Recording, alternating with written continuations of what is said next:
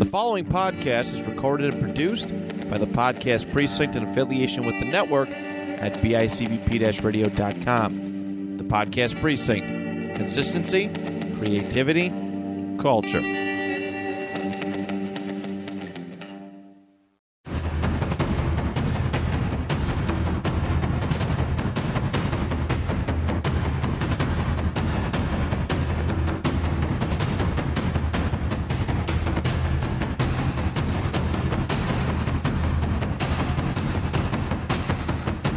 Everybody. Welcome to another session here at the Kickpod Dojo. I'm your host slash sensei, TJ Williams, giving you an insider of my martial arts experience, as well as discussing and um, analyzing certain martial arts based subject, and also highlighting martial arts from around the world, past, present, and future. Okay, so I, today I got a guest with me from another UFAF member. Um, so coming from San Diego, California, I have uh, Master Joe Chandler with me. And um, of course, you're the owner of the Street Smart um, Self Defense Dojo. I'm I'm assuming. Yeah, I mean, uh, it's not really quote unquote a dojo in you know uh, traditional sense because I kind of you know market specifically to street self defense. So I still you know um, work with like the Gambles, for instance, they're out here. I'll go help and teach with them, or up to the Master will come once in a while. Um, for the UFAF or traditional karate, but most of my thing is you know focused towards purely street self defense. So it's a different skill set than me, and also I train, you know, 80% of the people or more, uh, 90% of them never really trained.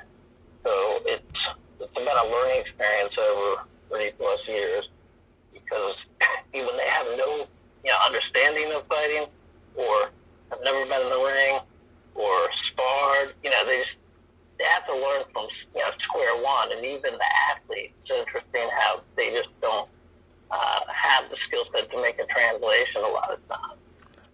So you know, martial artists have some reference point, but still, uh, as you know, and uh, it's different with now Krav and some of the other things coming in, and Jiu-Jitsu and MMA.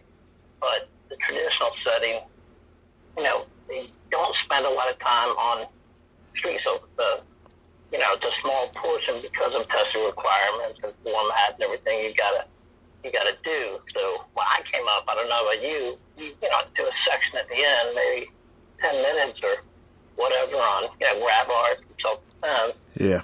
But we never got into the verbal uh, you know, um, awareness and control and interjection and body positioning Yeah. and also the separating clearing, which people just take for granted. But uh, when we've done seminars with martial artists, like our region seminar, you see that some of these people still have a problem adapting, you know, because they're taught traditionally uh, in a traditional mindset, their rules, you know, courtesy, maybe not in MMA. Yeah. But, uh, Hey, so we're gonna get more into like what you do with the Street Star- Smart Self Defense. So, but I want to get to your like um how you build your own house, like um like you build yourself before you go into doing your own thing. So we're gonna start off with um how would you best describe yourself before martial arts got into your life? Well, I'm extremely creative, and, and uh, I posted this the other day on Facebook. It's funny to me that when I grew up, I was uh, gifted and talented, and they always trying to find a place for you in you know, school, especially when you're younger. And they call it creative. Now they call it ADHD. All right. Hey, you still hear me? Hmm. Hello. Hmm.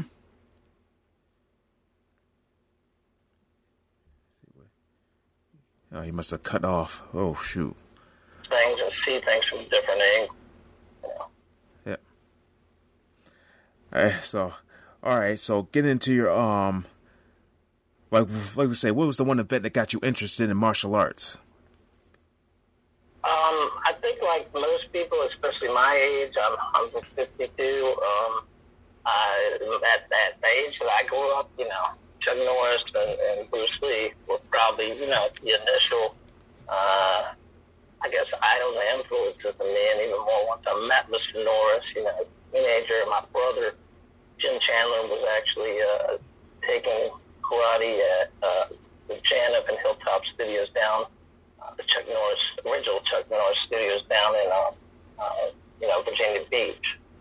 So I wanted to and was interested in it, and I was you know played a lot of sports, but uh, karate was something, and I've always seen karate as something different with a martial arts, I should say, that a lot of people that don't fit in anywhere else can find a place to fit in because they don't necessarily want to be on the team sport, you know, or um, so I've just seen a lot of loners and a lot of people that you know never trained in other things or played, you know, organized sports or whatever, come to the martial arts over the years.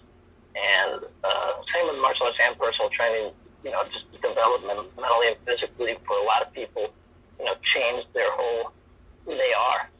And I, I can't figure that out. If I had never got involved in martial arts, you know, because just like I see you and, you know, all these people out at Vegas every year for our convention, it's like a family, uh, a lot of connections, a lot of uh, life lessons, a lot of mentoring, you know recontact, uh, try to mentor people, and you know, a lot of these guys like Chip Wright and uh, um, you know Stephen Hammersley, and, uh, I mean these, these black belts that I looked up to mentored me. You know, uh, just in general, uh, attitude, aptitude, dealing with people, you know, life situations. So.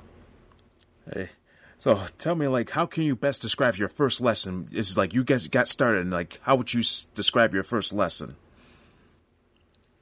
You know, it's funny. You, know, you try to think back on these things sometimes. Cause I'll try to get back in my head and look at, you know, look at video, and I don't remember the first lesson honestly, because it was with the county, and it was, you know, I was eight, so talking, you know, forty something years ago. Um, remember the first time though that I, I, you know, the county program. There's a lot of good people that you know have good meaning, uh, you know, to to train in those settings, but they don't really go outside of whatever they initially learn. So the first time I went to the Virginia Beach studio, I just always remember getting that complete eye-opening uh, situation. I think I was a green belt, and I went to a basic class there, like a beginner's class, and I felt like I had no idea what I was doing. because uh, people like, you know, they had the best instructors, a group of instructors me I've ever seen at the time with Ed Signs, um, Rick Prieto, uh, Robbie Oliver, and I think Robbie Oliver was actually the one that taught that class. And I was just blown away by, you know, his dynamic style, the, you know, vocal cueing, the diversity of how they put everything together, the way they made you move. Um, you know, when we're teaching, and and in Streets of Pokemon was talking about dynamics and our uh, intonation. So, you know, when we're alive and we use that dynamic intonation, people respond to it when we train them. Uh, when we're monotone or, you know, complacent or whatever, people are going to respond the same way. So I think, and Robbie, uh, Robert Stapp, uh, just to me, one of the most amazing, instructors and the people I've ever met. So I think that like I said, as you go through your martial arts journey, uh, you know, what you started with, to me, uh, you know, you, value it, but you're always looking for, you know, different things and progressions and, uh, you know, ways to expand and grow. Yeah, so I, I know you say you can't remember your first lesson. I pretty much can remember mine because it's pretty much been 25 years since my first lesson, almost. I remember I started with a cold. I mean, I was in the back back room of Prestes. I mean, eh, no, just to think about it, like we are going to moving up to our new location soon. So I'm just thinking about like the old location. It's kind of making me sad because that was the place I grew up with for like the past 25 years. I mean, but I'm I'm excited about the new place. Think that might be another reason that, you know, the Virginia Beach studio, you know, I frame it in my head because uh, I had never taken the studio at that time. You know, in the county, you were like in a, like you're saying, you're in a cold, I, I was from the East Coast, you know, DC area, Northern Virginia. You were in a cold, you know, uh, gym or cafeteria in a, in a school. So to me, it all just blends together, you know, um, what we were doing. I just remember being cold. Yeah. yeah. Initially. And at that time, we didn't have the awareness of cross training, so you know we get down first thing and stretch cold on the cold floor, which you know uh, so many people that's another specialty of mine because I've been personal training so long. People always trying to cross train and get people to uh, use the things at their disposal now, you know, to cross train. And people your age, what age range are you in? Uh, say again. What age range are you in? Age, um, I'm 35. Okay. Well, even even at your age, still, you know, you, you guys had a lot of benefit. You know, things that were coming up the cross train. MMA helped, uh, you know, to open that door. Um, you know, kettlebells, uh, different, you know, there's so many different things that we didn't, and we just didn't have the, the science to understand. So we did so many, you know, old school things that can still have value, but unfortunately, a lot of the, you know, great martial artists that I know have had, you know, hip flexor, uh, you know, back, knee issues, um, hip replacement uh, by 50 because we just didn't have the, you know, the knowledge, uh, you know, of all the ways you could, you know, cross train. We lifted, you know, heavy, we set the ton, and thought that was going to translate to get into the ring. Doesn't work that way, you know I mean? Yeah. Yeah. So I think that, you know, uh, the modern approach, uh, just like gymnastics and, you know, ice skating and all these other things, people competing, I think the instructors, you know, are smart enough and the coaches too to get people to cross train, you know, in a lot of different ways. And I've done a lot of side coaching for like MMA fighters and stuff over the years because of my background. I just, you know, run into people and they'll be like, okay, so people going to specialized coaches, you know, for specialized things, they're realizing they can't just, you know, do it all because that's not what they do, you know. So some of these great traditional martial artists, uh, some of these people, like for instance, that I grew up with in an era that was crazy with the forms, which I competed against people like you know, Charlie Lee, um, Don Chung, uh, I'm trying to think, Michael Bernardo, all these fantastic forms people, but some of these people weren't fighters. So, you know, different people have different skill sets, you know. Not that they can't fight, but I'm just saying that's not Yeah. their specialty. So, uh, for example, if you're familiar with Chip and Chip Wright, everyone thinks of him as a fighter, respect him as a great fighter.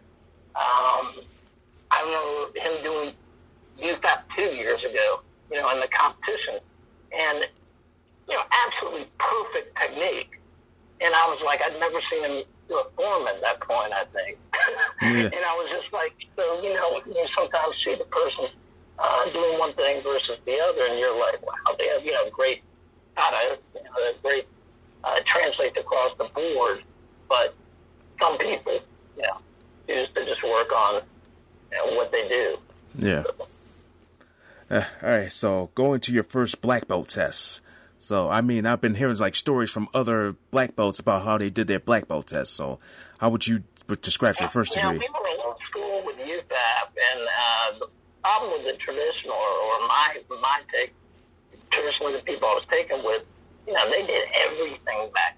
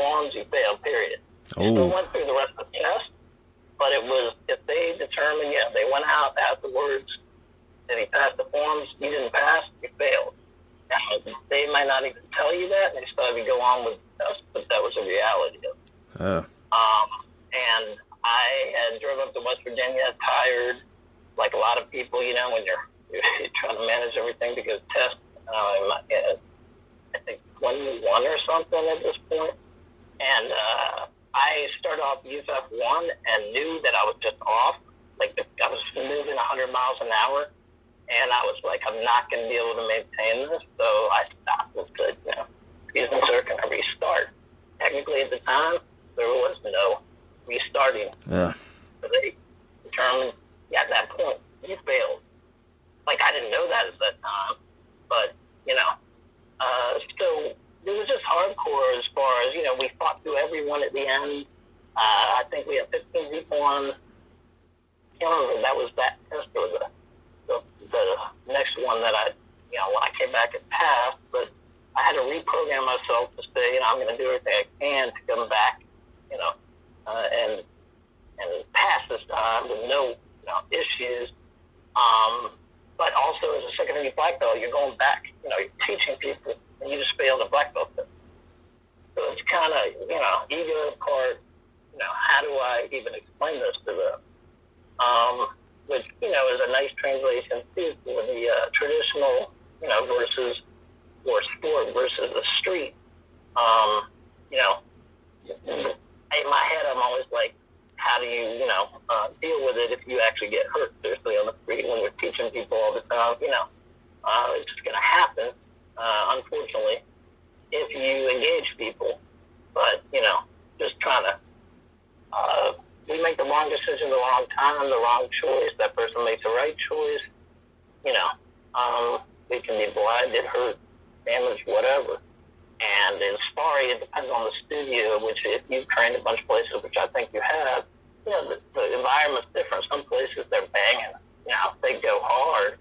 And other places, like you can't make face contact, you know, or head contact. You know, it's just a totally different, uh, you know, some, days, uh, especially now, they'll let you take a person down and go to grappling range. Yeah. Which in point fighting, there was always supposed to be three seconds for schooling a person on the ground. But what do they do? They break you. I'm saying they've always done that. They never will let you, you know, follow up for that three seconds. So, Hey, so I want to go to this like the conventions. This year's convention. I mean, of course, this is our first year back since um 2019. All right, so of course you were probably ex- excited as I, as I was. So, what was your main mindset? see, you know, for us, how many years have you been coming out there? Well, uh, for this year it would be 11 because it would be my 11th time going to the convention. Yeah. Yeah, I mean, for a lot of us, you know, we've been coming out there, I, I think it's 41 years now or something. So it's like, you know, it's, uh, it, it's so just part of our, you know, our psyche and our li- life to see everyone, like I said, like, I guess, like a uh, uh, you know, fraternity or extended family. And uh, for us guys have been around a long time, you know, we're the students that the people our age or older are bringing up, you know, the next generations, and you know they put us more in charge, I guess, of the range and all this stuff, you know. But uh, it was, you know, a great experience. Uh, it was good to see, you know, Mr. Norris looking, uh, feeling good. Definitely, I think that helped everyone. I mean, it's unfortunate that uh, PSP couldn't get out there. Um, but you know, Ms. Hammersley did a did a, a good seminar that I think, with everything going on right now, um, that I think self defense, grief, crop, and all these things are very important because of we're in a kind of crazy, you know, society and situation, but we don't know where it's going. You know, with everything going on, uh, anxiety is just up there. You know, people with their businesses, uh, they're isolated. Um, you know, it, it's just uh, it was a great thing just to get out there. You know, see everybody, and I was actually surprised in a way that everyone looked sharp. You know, with everything going on, there didn't seem to be a lot of rust. There didn't seem to be, you know, uh, if anything, it looked cleaner to me overall. But what I was interesting that I don't know if you your take was the same, but we talked about it. There was less contact this year than I've ever seen at tournament. And there was less people, and we got it done quicker. But Yeah. Alan Wood that comes out, you know, and thank God comes out every year and works on everybody uh, with, as a chiropractor. This was the first year we've never had anybody, you know, with a serious injury. Yeah. Um, it just happened, you know, on that floor. Uh, you know, nothing, nothing major. So I thought it was interesting that I just didn't see the, the level of contact that youth got tournaments to me. I just don't think I've ever fought without getting hit, you know, hard. Yeah. You never know with open tournaments. Sometimes, you know, you'll find a guy that's great. You'll find a guy in the middle. You fight people that, you know, you never know what to expect. But, and then, uh, coming from, I think New York, in that circuit up there is the same, but I mean, people in DC and Baltimore banged. I mean, they hit. Um, it got rough in there sometimes. Um, but you got, you know, I'm just saying, everyone was solid. It was like you could just never get an easy fight. You're going to get tagged. Um, so I didn't really see, like I said, as much contact this year, Yeah. in my opinion. I don't know. I don't know what you, you know, what you thought, but Well, definitely the one thing that kind of sparked my interest is was um, the master rank induction ceremony. Of course, we had 17 people got inducted for master rank. Yeah. cool, I always cool. I always feel cheated because I never got to do that because I was already a fifth degree before that. Um, and uh, you know, that's something to me that you know, you kind of it gives you that ability to use your own creativity, you know, to to display what you you've done all this time and introduce yourself. You know, uh, so I always wish I would have got to do that. You know, um, but yeah, a lot of people. Uh, it was pretty quick actually, though the way it was done. Um, and so you know, just, once again, everybody looked sharp. It was diverse. You know, some different things in there. Um, so yeah, I think that was that was cool. You know, set off everything, and just Mr. Norris in general, his whole demeanor, I think set the tone for that. You know, when he was talking, he just always, you know, was uh, reaching out to people, and so different, I think, than some people, think about, you know, his persona from the movies and all this other stuff. I was he's like the nicest guy that I've ever met in my life. You know, he's always approachable, easygoing, you know, open. Uh, and I think that's why so many of us in UFAF got involved in UFAF and, you know, uh, respect him, not just, you know, as a martial artist, but person. You know, just he, he leads, you know, the way, the way he should treat people and act towards people, you know. Uh, yeah, definitely. I'm looking forward to my master rank induction ceremony. Definitely, I was like really paying attention to that because you know I'm getting my wheels are turning. I want to have a good idea, have a good performance. You know, definitely. Yeah, and I mean, it's getting more. I'm, I'm, I'm waiting to see, like I said, with the younger people, because you're seeing some of the tricky and some of the other stuff working, but I'm waiting to see more creativity. You know, because you're getting out of the. You know, I'm just saying, a lot of people want a certain mindset, and yeah, some people use music, but I, I want to see, you know, start seeing like people really, you know, be a little more creative and uh, you know, put their own stamp on it. Yeah. You know? Uh, all right, so let's get to your um your street smart um self defense um studio, I should say. Um, so when when did you first start that? I started a business back. Well, I actually did. I think the first seminar that you know uh, we were at the rec center and did a seminar for women. And over the years, you know, teens uh, when I was 16. So me and my brother, I think, did a seminar, and we actually, I'm not sure if it was that one, but we did one uh, that year that we found a uh, learned a life lesson really quick that you have to have a limit on seminars because uh, the the rec center did it so it was cheap and they signed people up and they didn't do a whatever everybody calls it now a uh, early bird. So you know the early bird mainly gets you know people to sign up for a little bit cheaper, but it also gives you an idea of how many people you know are coming. And we ended up having 200 people show up for a seminar, and there was only like 10 or 20 or something signed up the day before because they just showed up. And it was like we had no idea, you know, how to organize this, handle this at the time. We didn't have a microphone. Um, so over the years, you know, I just always try to, you know, make sure I manage uh, how many people. I don't like to work with ideally 120 because you have uh, 10 pairs of two that you can organize them where you can see them. Mm. And also the biggest thing we've seen over the years, I, I just videotape I think I'm up to about 800 or something private seminars now. So just been doing this for so long, so many different uh, kinds of people and situations and things that uh, we're just always trying to uh, trying to maximize. You know, you got to have a. You know, if you got like 10 people or so, at least you got energy. Uh, you got just two people, it depends on the people. But I'm saying they may not have, you know, as much energy in the situation. But when we videotape it, when it goes over 15 to 20, the retention goes down because they, you know, just like any classroom setting, uh, they can't ask questions. Uh, there's hearing issues sometimes, you know, where they're not taking things in. Uh, so they just, just, it takes longer to get the same amount of information out, um, you know, in that process because people start asking questions on one thing let's just say like the one says, "Oh, it's rear or rear bear." Uh, that conversation, if you don't control it, can go on for you know 15, 20 minutes. So it, I've always uh, respected these people over the years, like Richard Norton. Uh, was big influence to me. Danny Lane, big influence to me. That did seminars and uh, were very effective, but also interactive and controlled.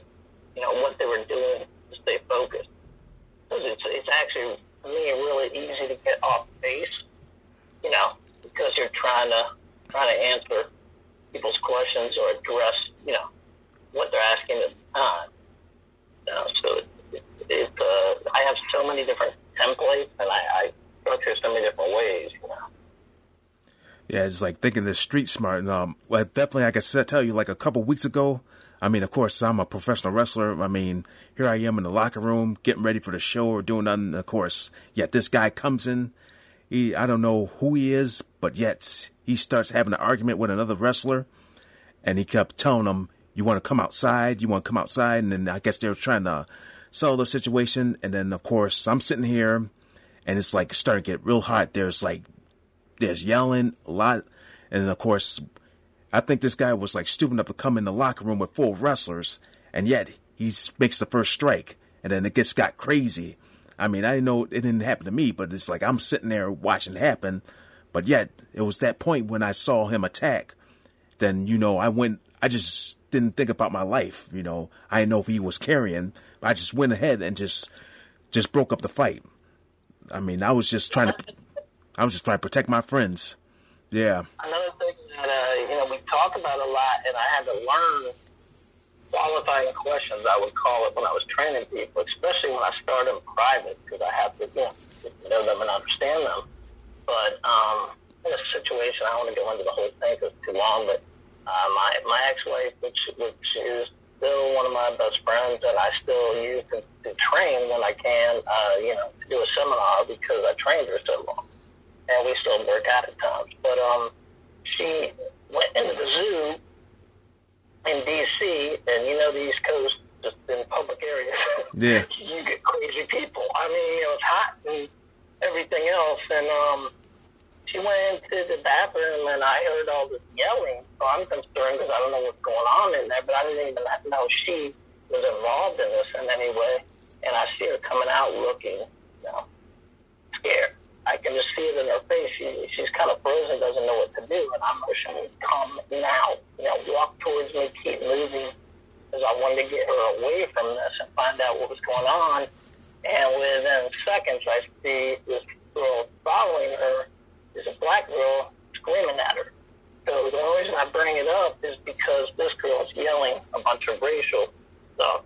So regardless if it was racial or not, which it usually isn't, she made it into an issue here, and we're an area, you know, DC's large, or, you know, a large amount of, of black people in the area, but they don't know what the, what she did or didn't do. And I didn't, I didn't know what was going on.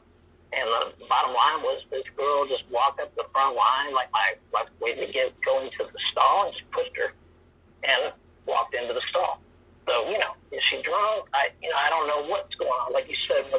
sometimes they're like that wrestler. You don't know if they're on something.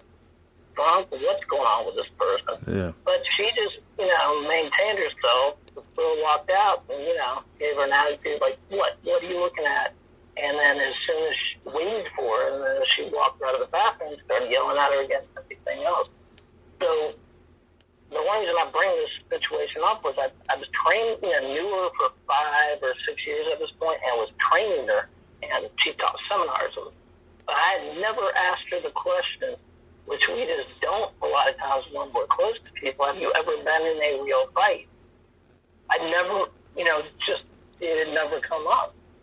And she was, you know, we walked away. You know, I walked straight towards the cop.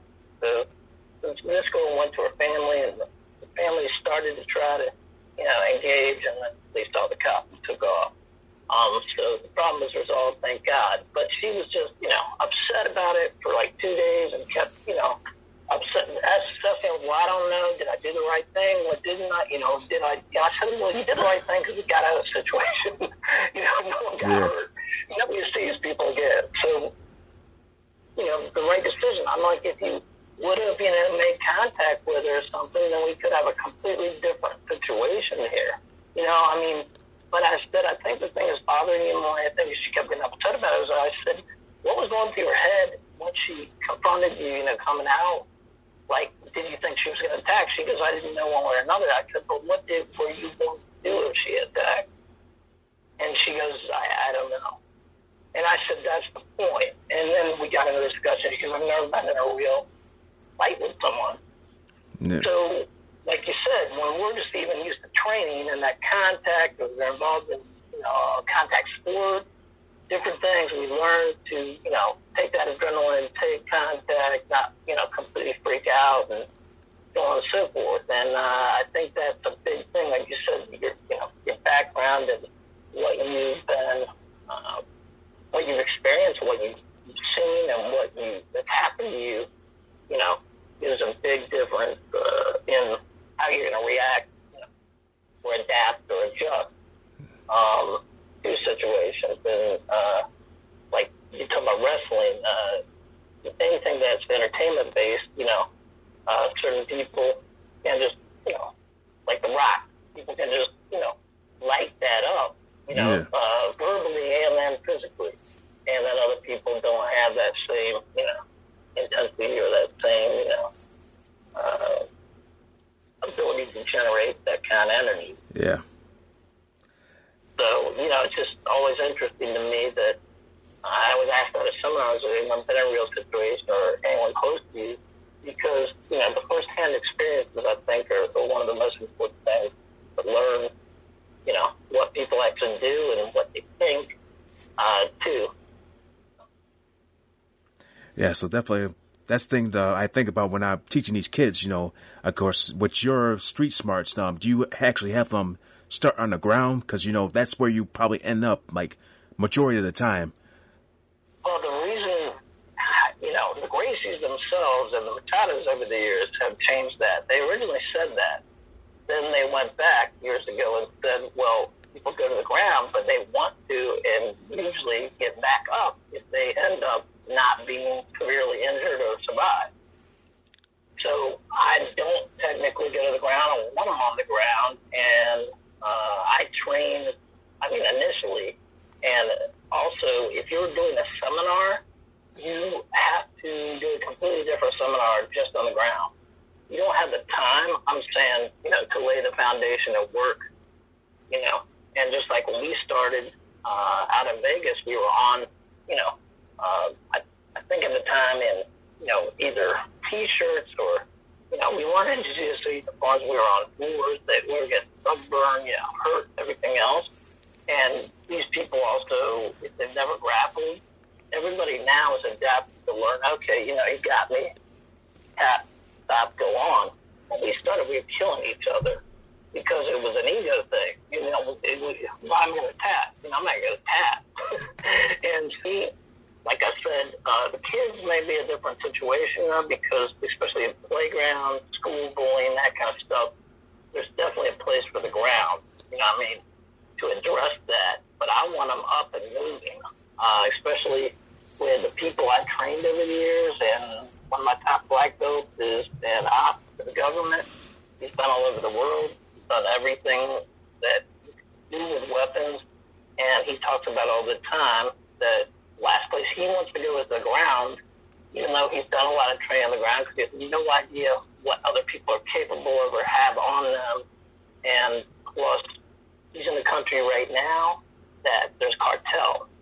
So what they were told from the beginning when he came out there was if you get attemptedly robbed, do not resist. They'll take the money and they'll go. And it's usually knife based uh, versus gun. But he said if you resist, people will come out of the woodwork. Because it's gang or cartel related, so 10 to 15 people will just show up. so I'm saying you're not going to live on the ground in that situation. Yeah. So it's situational to me, of course, but also as you probably know now, I don't know if the ground was something new to you in your martial arts training, but for a lot of us that had already been training for I don't know, 20 years at that point, um, it was something new and different to us. So we never even had that skill set or used that skill set. So the adjustment, you know, and mentality was was a lot different, you know. Yeah. To go to the ground or get on the ground. So I, like you said, it, it just it, it just depends on the situation. So like I said, I don't want them on the ground. I want them to, you know, initially because 80 to 90 percent of the situations, like you said about the wrestling, um, I don't know what came out of that, if somebody actually got hurt or not, but the majority of the time when fights start, you know, uh, people will break it up.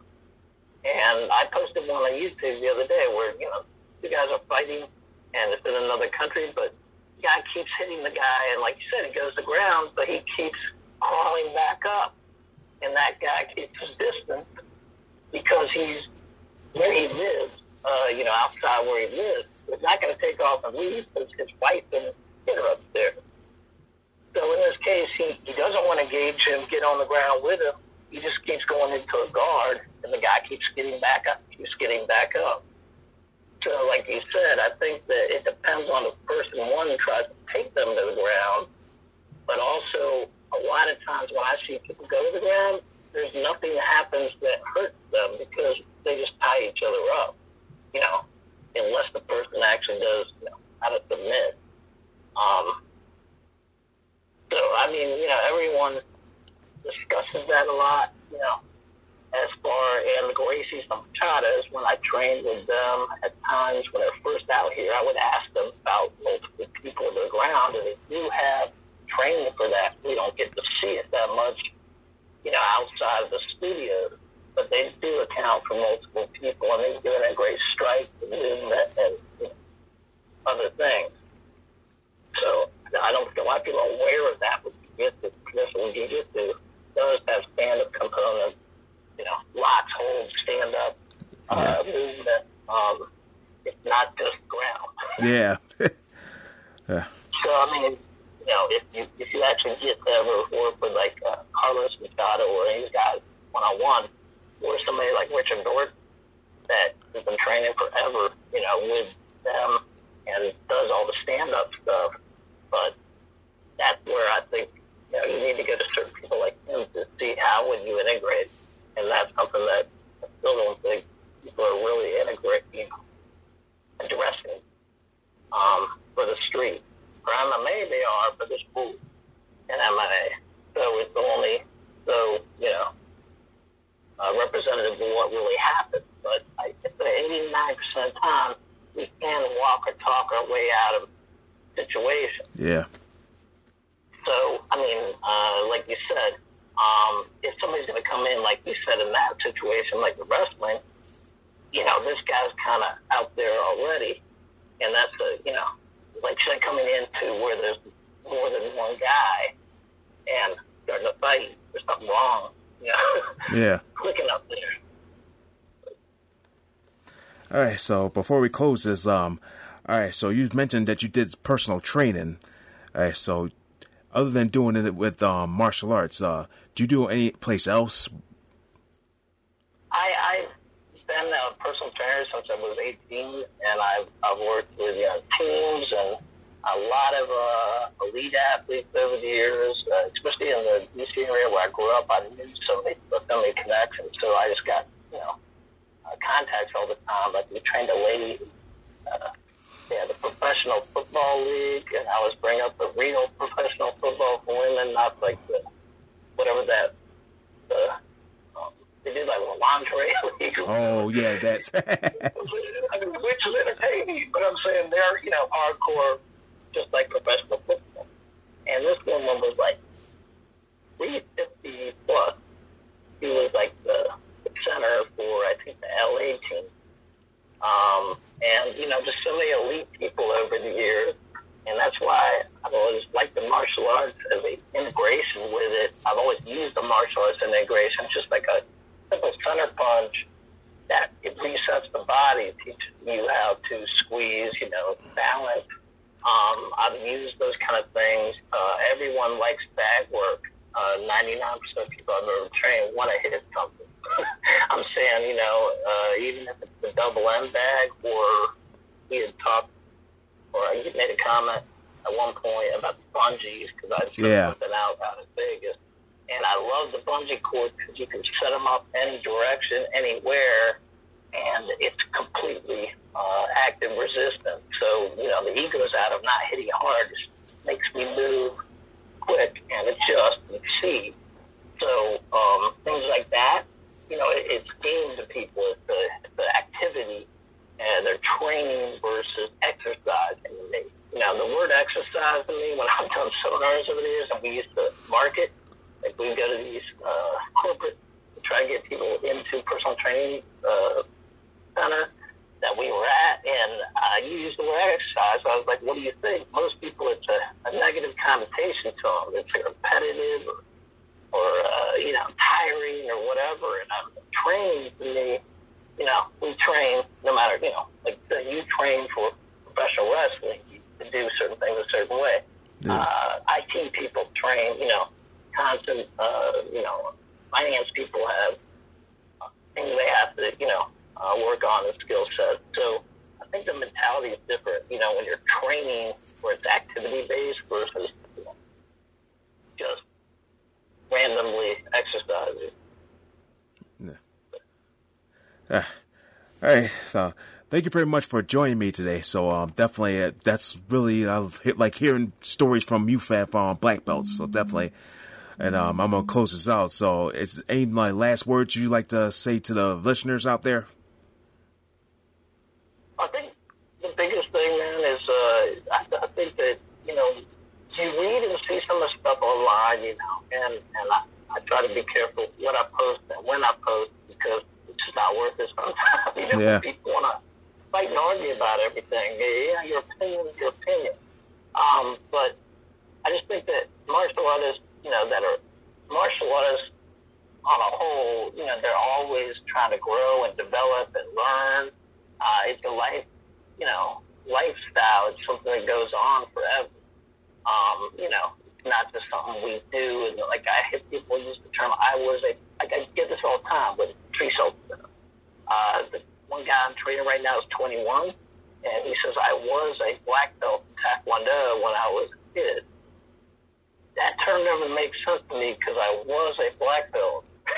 Yeah. you know, I'm kind of like we, you know, what at the starting point, you know, or a uh, like you're saying, like a fifth degree, it's a, um, I guess, uh, uh, I don't know what the word I'm looking for. Uh, it's a marking, you know, of, of something you accomplished, but we continue, you know, always Yeah. to develop. Uh, I don't know if I've ever gone a week. I've said a day used to be a day, maybe not, but I've never gone a week without throwing a punch.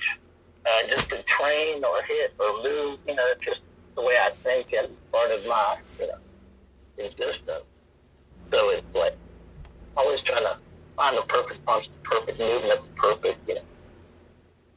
Hey, so thank you very much for um, joining me today, um, Joe Chandler. So uh, definitely, I'm gonna do my closing for my um, podcast here. So okay, S- all right. For those who are tuning into my um, podcast, um, make sure you tune into my previous episodes on the BICBPRadio.com, Apple Podcasts, and Spotify, and I will see you next time for another episode here at the Kickpod Dojo. This is your instructor, or should I say your host, TJ Williams, bowing you out.